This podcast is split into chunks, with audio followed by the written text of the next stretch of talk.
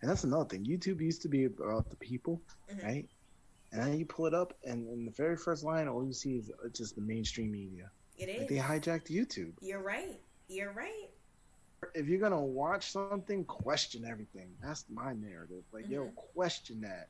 What's the source? Question it. What they're saying, because now it's like, oh, it's like blatantly obvious when I can see something that leans to either side. hmm You know? And that's exactly what I'm trying to say. Like, Yeah. we don't have, like, we don't control the media. The media is So- an attempt to control us. hmm Exactly. And this is what this is what they want us to do. It's an election year, 2020. Don't get the narrative twisted. They want us to be against Trump for whatever reason it may be.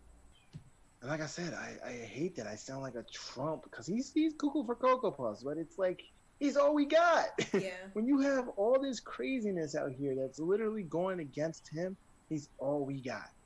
That is a different perspective, though. Like I keep telling you that the fact that the media wants us to like hate Trump, like why is that? Hmm. Yeah. Hmm. Because he's an outsider. He's an outsider. Jeez. He's not. He's saying things that that, that, that the the elites and the powers to be do not want us to hear. Wait, wait, wait! The news is propaganda, and they're pre- they're programming you. Fake news? No, no, no, no! Don't say that. We're gonna lose control of the me of, of, of society. Mhm.